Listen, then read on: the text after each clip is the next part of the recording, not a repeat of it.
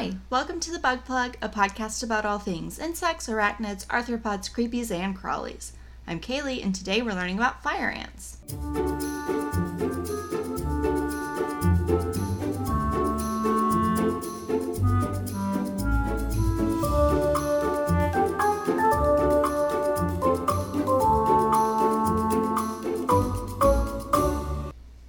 Okay, I'm recording like really fast to try to make sure storm noises don't get picked up because it's about to storm.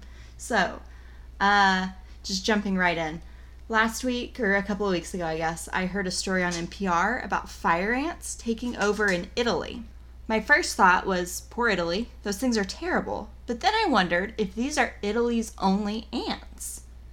Turns out no, Italy has lots of types of ants. So what makes the fire ants a big deal? Well, that's why we're here. But first, let's learn what fire ants even are. The term fire ant covers a big group of ants in the genus Solenopsis. I'm pretty sure that's how you say that. This group includes about 200 ants of different species that all sting.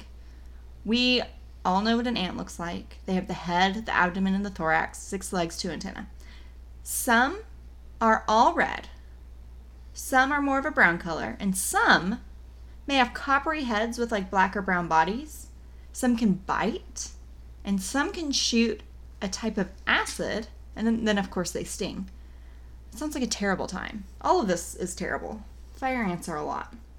I've seen fire ants before, and the ones I saw were pretty big and red. They live in a colony, like most other ants, but you don't really want to play with these. I've talked before about having a ton of ants in and around my house, and it's that time of year again where I interact with ants almost on the daily. Sometimes they're in my sink or on my tub, and sometimes they get on me while I'm watering my plants. Thank you for your contribution, Sadie. Uh, and all I can think of is I'm glad they aren't the stinging or biting kind. They're just normal little ants. Um, if you hear any background noise, my very old dog is sitting here with me. She's being very affectionate today, so she's just like right here, all up in my business. Oh, and now that I said something, she's gonna walk away. Hold on. Is that where you're gonna be? Did you find a good spot? Okay. A typical fire ant colony produces large mounds in open areas and feeds mostly on young plants, insects, and seeds. Fire ants often attack small animals, such as lizards, and can kill them. Unlike many other plants, which plants, unlike many other ants, which bite and then spray acid on the wound, fire ants only bite to like grip and then they sting and inject toxins that way. So they inject a toxin. It's an alkaloid venom called solenopsin. I think I said that. Uh, for humans, this is a painful sting and a sensation like similar to one that feels like, you know, getting burned by fire, hence the name fire ant. And the after effects of the sting can be deadly to people who are sensitive to it. So, really not good news.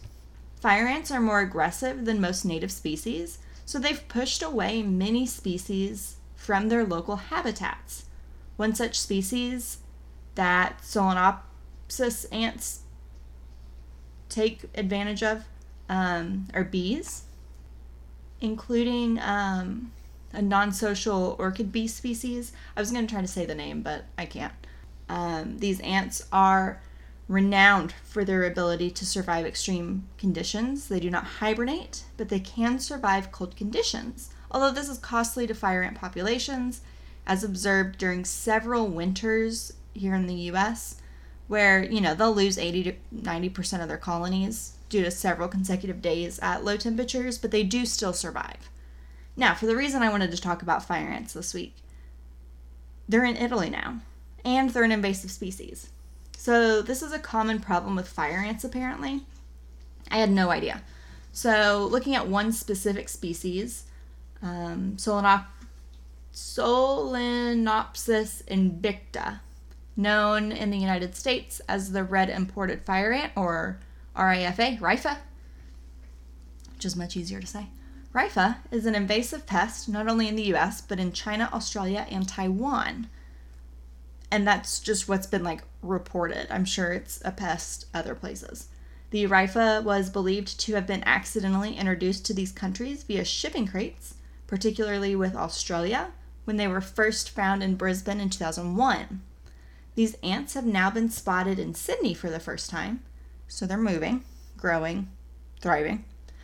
They were believed to be in the Philippines, but they think that might be a different ant. Still a fire ant, still bad news, but a different one. In the US, the FDA estimates more than $5 billion is spent annually on medical treatment, damage, and control in RIFA infested areas. Furthermore, the ants caused approximately $750 million in damage to agricultural assets including veterinary bills and livestock loss, as well as crop loss. That's huge. Okay. 5 billion in medical treatment for bites and stuff. And then 750 million in loss of crops and things. That's major damage. Over 40 million people live in RIFA infested areas in the southeastern United States it's estimated that 30 to 60% of the people living in these infested areas are stung each year. RIFA are currently found in like Florida, Georgia, South Carolina, Louisiana, Mississippi, parts of North Carolina, and so on, all the way over to California.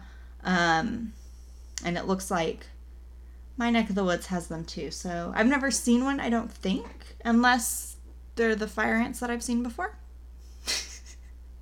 That didn't make any sense. I don't think I've seen them unless I've seen them.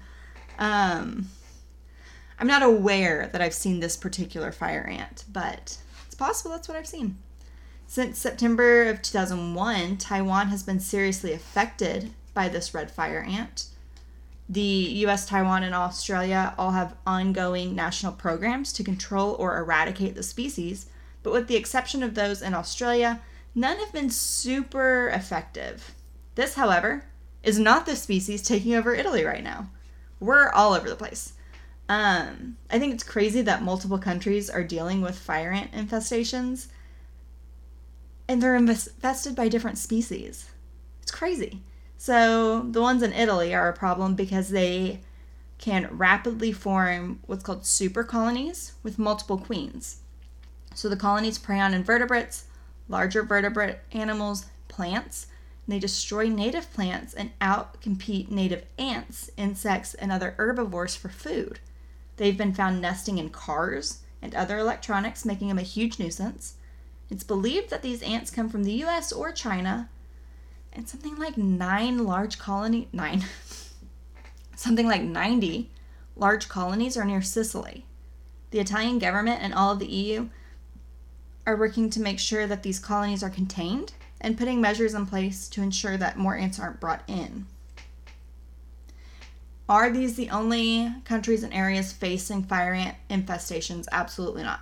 Because of the way that they are, just in general, fire ants are a real problem anytime they're trying to survive where people are, and that's happening all over the world. Because this can cause serious reactions in people, the fire ants are a huge problem when it comes to human health and safety. This is one instance where I think a full eradication of the colony is the best option. Sprays aren't great. Simply destroying their colony and manually killing the ants is probably the safest way to deal with it from an environmental standpoint, but I understand that that's super dangerous. Now, they do make ant bait that will kill the colony. Just remember to clean up after the ants are dead. Um, this bait does affect the things that eat the ants too. Um, so when you use ant bait, just make sure you clean up when you're done, um, and you shouldn't have any issues. All that being said, stay safe out there. The ants might kill you. All right, I think thunder is about to start. I'm going to close this out. Thank you so much for learning with me today. I'll see you next week here on the Bug Plug Podcast.